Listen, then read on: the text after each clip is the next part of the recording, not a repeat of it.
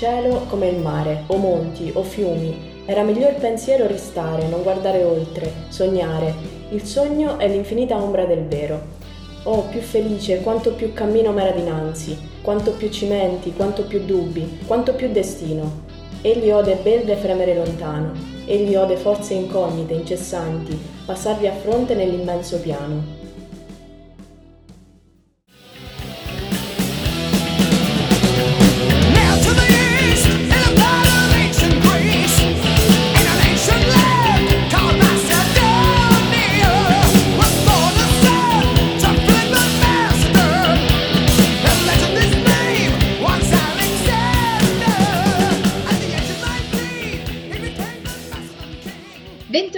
Bentornati e bentornate a un nuovo episodio di Beata Gioventù bla bla bla, una serie di podcast collegata alla nostra rubrica Beata Gioventù che eh, prova a raccontare i sogni, eh, le aspettative ma anche i timori e le difficoltà dei giovani. Per farlo abbiamo un po' spezzettato quali i diversi contenuti ehm, e i temi associati alla giovinezza e oggi parleremo di precarietà. Io sono Marina e con me c'è Alessia. Ciao a tutte e tutti.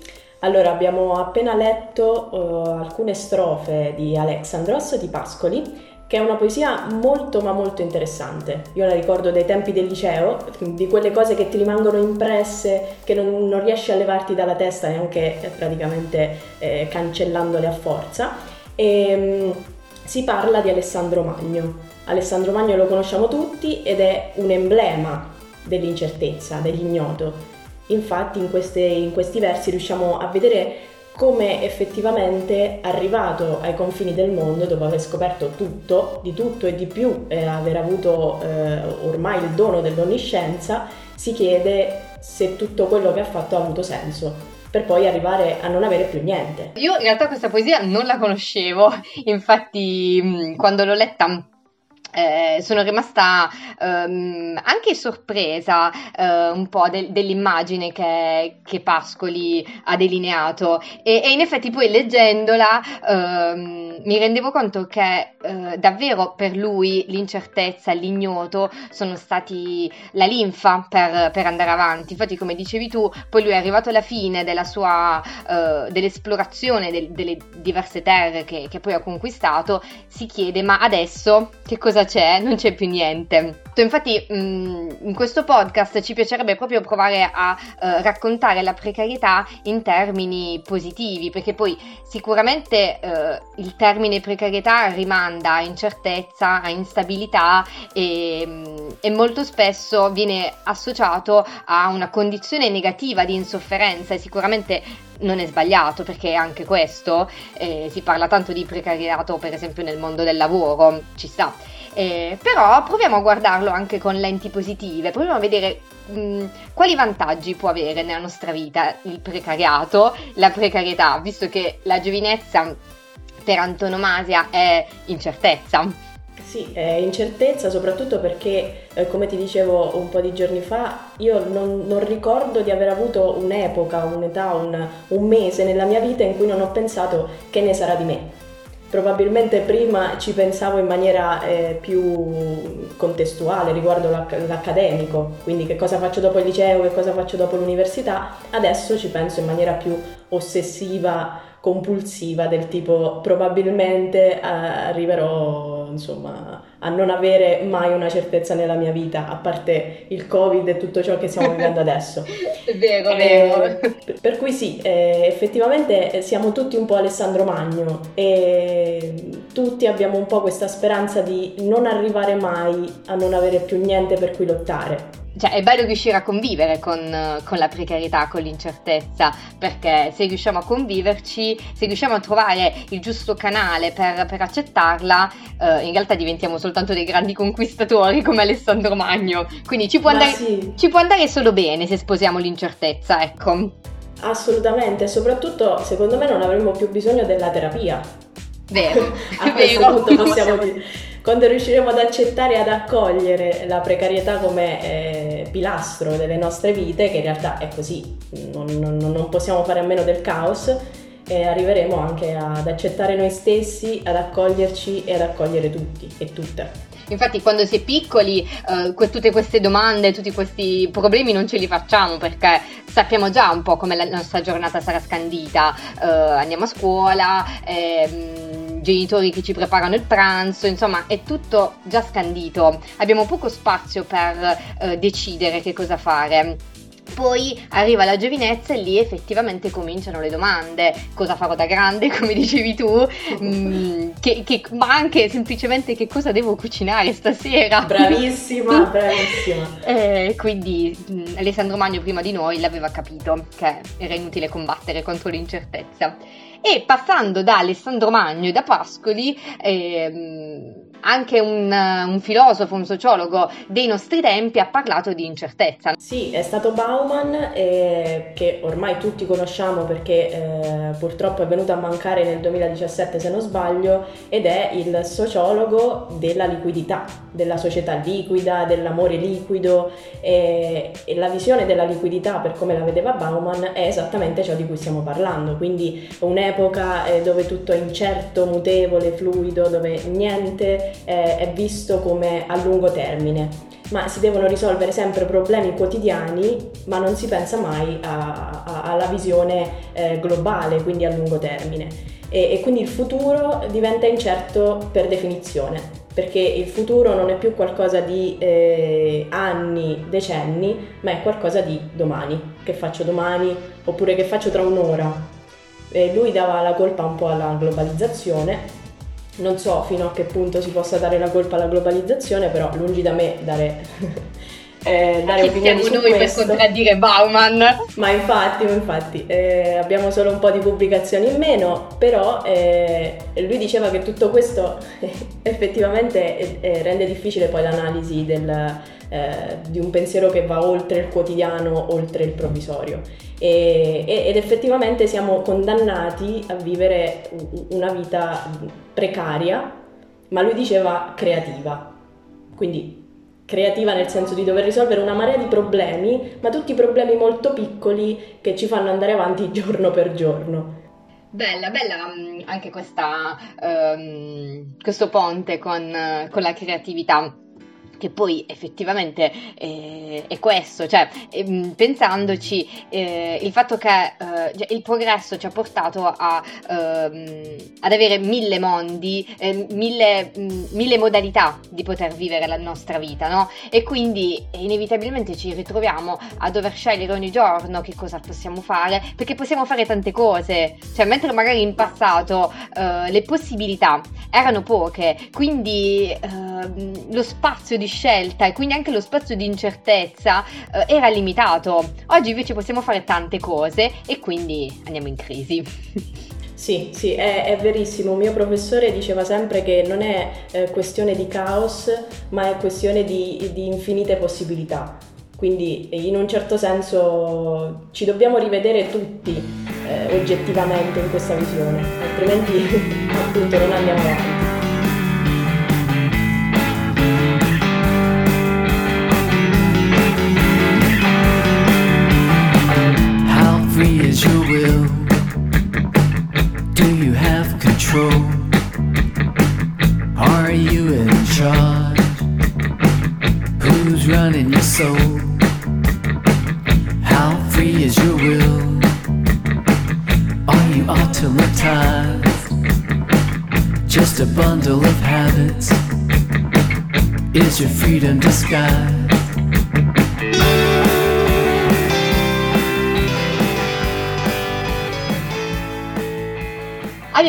Ascoltato una canzone eh, di una band, mh, mm, The Amygdaloids si chiamano, è una band fantastica composta da eh, quattro, mi sembra che sono quattro, eh, quattro ricercatori neuroscienziati. Eh, non a caso si chiamano The Amygdaloids perché eh, uno dei quattro ricercatori, ma in realtà credo che tutti e quattro ehm, da molti anni studiano le emozioni, eh, studiano l'amigdala e, e, tra questi ricercatori c'è Lodu che è famosissimo per, per, i suoi studi sull'amigdala e quindi ecco qui gli amigdaloids. Un grandissimo amico. Sì, io ho anche fatto una foto con gli, amig- con gli amigdaloids e soprattutto con Lodu e voglio dirlo, è stata una bellissima serata di scienza. e, um, sono molto invidiosa di questo. Ma... e in quella stessa serata ho anche incontrato Rizzolatti, volevo dirvelo. E bello, molto bello. Siate tutti invidiosi perché questa donna ha incontrato delle persone. E oltre a suonare molto bene la chitarra, lo tu. Ehm, Devo dire che effettivamente in questa canzone racchiude eh, un po' di, di, di precarietà. Eh, si chiede ma quanto è libero il, il, il, il tuo giudizio, la tua volontà? Eh, ci sono mille domande in questa canzone. Eh, e poi c'è un pezzo che mi piace molto in cui dice le tue scelte sono cieche. Cioè, mm, praticamente ci sta dicendo che tu puoi scegliere, ma in realtà eh, ovviamente non sai, n- non puoi essere consapevole delle conseguenze delle tue scelte. Quindi in realtà anche nella scelta tu metti un punto fermo, ma in realtà così fermo non è. No, assolutamente no. Eh, torniamo alla relatività delle nostre scelte, così come diceva Kierkegaard, anche scegliere non è una scelta, eh, o meglio, anche non scegliere è una scelta, quindi figuriamoci eh, quanto è vecchia questa, questa, questa domanda. E, ehm, io sono molto contenta di aver scoperto questa band grazie a te e, e di aver scoperto questa canzone e, ed effettivamente c'è una parte delle, delle, neuroscienze che si occupa di questa, di, di questa volontà precaria e soprattutto se vogliamo poi andare nello specifico nel microcosmo che poi tanto micro non è ehm, parli- se parliamo del cervello parliamo di precarietà di, per definizione insomma abbiamo, abbiamo, all'interno del nostro corpo qualcosa di, di, di bellissimo e allo stesso tempo di relativo agli eventi, agli stimoli, a tutto praticamente. Basti pensare che in seguito a un incidente un'area magari deputata al eh, linguaggio si può trasformare in altro e può, mm, che so, occuparsi anche di altre funzioni eh, per compensare un'altra area mm, deficitaria. Cioè è fantastico come davvero anche il funzionamento de- del nostro cervello che è impeccabile, sia anche lui impeccabile grazie al fatto che sia precario, non c'è niente di definito e già prestabilito. Ma sì, assolutamente, e già il fatto che eh, c'è questa, questa, sorta di riabilitazione autonoma e spontanea del cervello rispetto a, a, a dei deficit che, che, nella vita una persona può avere, purtroppo, e, e questa cosa è, è, fantastica perché noi effettivamente non decidiamo niente, la vecchia storia del libero arbitrio che non, non si capisce bene se c'entra o meno la consapevolezza del soggetto, però oggettivamente possiamo dire che il cervello è un organo precario e in questa precarietà trova tutta la sua forza. Secondo me dobbiamo effettivamente lasciarci un po' ispirare dal funzionamento del cervello e affrontare eh, l'incertezza delle nostre vite proprio in questo senso, cioè pensare che mh, mm, possiamo trovare una soluzione e se quella soluzione non va bene non fa niente perché tanto ce, ce ne, possiamo, ne, possiamo, trovare un'altra, cioè il nostro cervello che è impeccabile riesce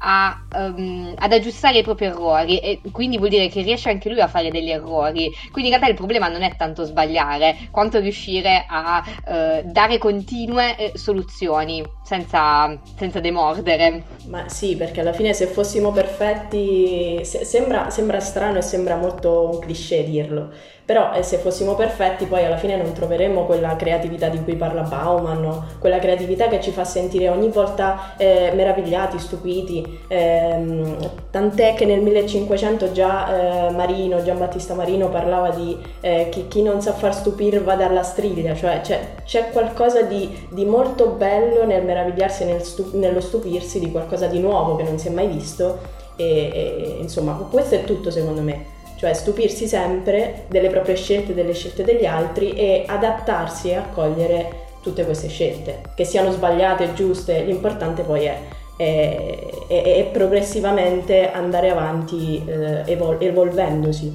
Quindi vanno bene anche i difetti, non c'è problema. Assolutamente sì. Li accettiamo. Li vogliamo i difetti. Esatto, esatto, li vogliamo. eh, nel, nella crescita, passando dalla, dalla, giovinezza, una di quelle strutture, il nostro cervello cambia tanto quando, quando cresciamo e nell'adolescenza subisce veramente tante, tante modifiche, una delle, delle aree che subisce eh, importanti modifiche è la corteccia prefrontale. Eh sì, la gioia e dolore. Eh, esatto, esatto, eh, che effettivamente eh, è l'area deputata alle, alle, decisioni, quindi non a caso un'area così importante nel, nella nostra capacità di, eh, di avere giudizio su, su, quello che decidiamo eh, cambia durante l'adolescenza, cambia durante la giovinezza, ehm, come, è come se il nostro corpo ci stesse dicendo guarda che ti servirà questa, quest'area del cervello, quindi adesso ci, ci proviamo a sistemarla. ed, è, ed, è, bellissimo vedere come alcuni comportamenti che magari prima venivano uh, effettivamente um, associati totalmente al giudizio del, del ragazzo adesso abbiano una spiegazione scientifica che possano far capire che quella crisi di identità che abbiamo tutti e tutte nell'adolescenza è, ha una giustificazione in un certo senso, poi ovviamente tutto nei limiti del del legale. Però è, Però è il cervello che si, si, si, ristruttura, che si adatta al fatto che stiamo, stiamo, entrando in una fase in cui dovremo prendere tante decisioni, dovremo fare i conti con il fallimento, con la paura di sbagliare e quindi il nostro cervello si adatta a questo e, e la corteccia prefrontale eh, ci viene in aiuto. E infatti, a tal proposito, ehm, Irene Gigante ha scritto proprio un articolo per, per la rubrica Beata Gioventù ehm, in cui racconta quali sono le modifiche che avvengono nel nostro cervello durante l'adolescenza. Quindi, se mh, i contenuti di questo podcast vi hanno incuriosito e se ancora non avete letto ehm, l'articolo di Irene, andate su sinapsiche.it e, e leggetelo. Lì troverete tutti gli articoli sia della rubrica Beata Gioventù, ma anche del delle altre nostre rubriche e anche lì troverete i link a, a tutti i nostri podcast. Detto questo, io direi che possiamo concludere la nostra puntata provando anche a raccontare come noi affrontiamo l'incertezza nella nostra vita quotidiana. Sì, finalmente un po' di caos personale. Sì. Sì, purtroppo e per fortuna sì. E inizio io facendo una, un mea culpa, eh, quindi eh, come carta d'identità eh, dirò questo. E, mm, allora, io per esempio come idea di precarietà eh, ho la configurazione mentale di questa domanda che mi viene posta praticamente in maniera costante da tre mesi a questa parte e me la sto ponendo anch'io eh, ultimamente perché eh, dall'Abruzzo sono arrivata a fare tirocinio in Sicilia, a Palermo, proprio così eh, così debotto senza senso, direbbe qualcuno. Solo per mangiare. Solo per mangiare. Eh, questo potrebbe essere, questa potrebbe essere una risposta alla, alla, prossima persona che me lo domanda. Allora, eh, in realtà eh, per questo senso di precarietà mi sono sempre sentita molto precaria rispetto alla, al luogo in cui vivevo e non ho mai trovato una mia dimensione mh, precisa. Non perché non trovassi persone con cui uscire o con cui fare vita sociale o perché la mia famiglia non fosse eh, adeguata o, o, o, o simili anzi ho sempre trovato persone molto molto accoglienti. Il problema era, eh, il problema ero io, nel senso che non riuscivo a trovare una mia dimensione, ero sempre più precaria, ma non nella maniera creativa come dicevamo prima, ma nella maniera di costrizione, quindi mi sentivo costretta. Per cui a questo punto ho detto vabbè, facciamola questa scelta così eh, caotica e andiamo a vivere al sud facciamo tirocinio in una zona che mi piace, in un, in un, posto, in un'azienda che mi piace e intanto mi vivo la vita del sud mangiando anche come una balena spiaggiata. Però devo dire che mi sto trovando benissimo, quindi un consiglio non richiesto che posso dare a tutti e a tutte, se avete la possibilità e se vi sentite di farlo, fatelo. Prendete la prima nave, il primo volo e, e andate dove vi sentite a casa perché eh, a quel punto anche se è una scelta sbagliata però ve ne rendete conto e avete fatto la vostra esperienza. Più di questo, poi ci sono le panelle se volete venire al sud, quindi più di questo non so cosa dire. Secondo me li convinti. sì, sì, con le panelle secondo me. Hai fatto un po' come Alessandro Magno che davanti alla totale incertezza e all'ignoto eh, ha deciso di andare, è andato. Così, è andato, e poi si vede, qualche cosa conquisterai. Eh, anzi, la stai già conquistando, quindi perfetto. Eh, sì, in realtà... Piano piano. Piano piano, piano piano. Eh, in realtà pensandoci, anch'io vivo quotidianamente l'incertezza. Eh, perché non, non, so, adesso vivo a Torino, ma non so se vivrò per sempre a Torino. Eh, non so mm, tra cinque anni che lavoro farò, chi lo sa. Eh, quindi, eh, ma non soltanto lavoro e, e, casa, ci sono anche altre mille domande che, che mi ruotano nella testa. Eh, ma va bene così, cioè credo che davvero, mm, come ci siamo dette per tutto questo, questo episodio, credo che sia la, sia la, nostra linfa, il fatto di non sapere. Quindi in realtà è bello, eh, è bello non sapere. Eh, come diceva anche Socrate, no? Quindi, insomma, sì. cioè, qua stiamo citando pezzi grossi.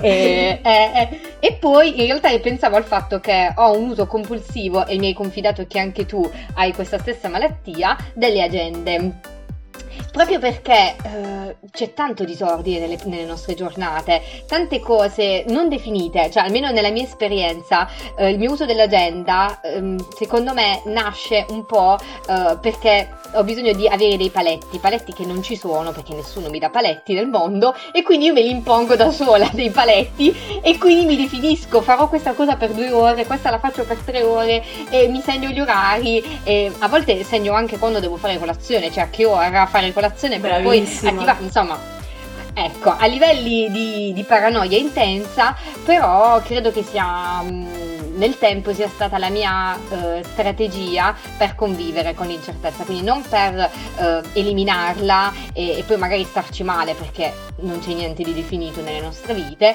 e, mh, invece l'ho vista come magari una compagna di un'alleata alle mie giornate e quindi invece di respingerla utilizzo l'agenda e provo un po' a, a definire qualcosa, un po'. e poi sono programmi che io personalmente non rispetto mai. Ovviamente, ma, ma di cosa stiamo parlando? Ovviamente. ma devono essere scritti, assolutamente. Esatto, è un fiume in piena che non si può in nessun modo bloccare. Concludiamo questo episodio e ovviamente in che modo si può concludere un episodio sulla precarietà? Con una domanda. Ma sì. Eh, eh, eh, concludiamo questo, questo, podcast con una domanda. Vi chiediamo ehm, come accogliete la vostra precarietà? Dato per scontato che ci sia anche nelle vostre vite, noi mh, mm, pensiamo di sì, però anche questo non Imma- è... Immaginiamo. immaginiamo, sì. Eh, come l'accogliete? Quali sono le vostre strategie per accettare l'incertezza e per vivere con, con l'incertezza? Questa è la domanda. E, detto questo, vi ringraziamo per aver ascoltato il nostro episodio. Vi invitiamo ad ascoltare eh, tutti gli altri podcast di, di Sinapsiche. E, grazie Alessia per aver condiviso con me tutto questo. Grazie a te, grazie a tutti e a tutte. Un abbraccio, ciao. When I was just a little girl, I asked my mother, what will I be? Will I pretty? Will I be rich?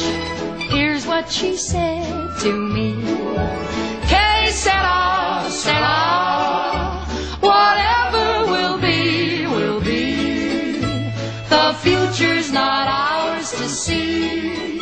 Que sera, sera. What will be?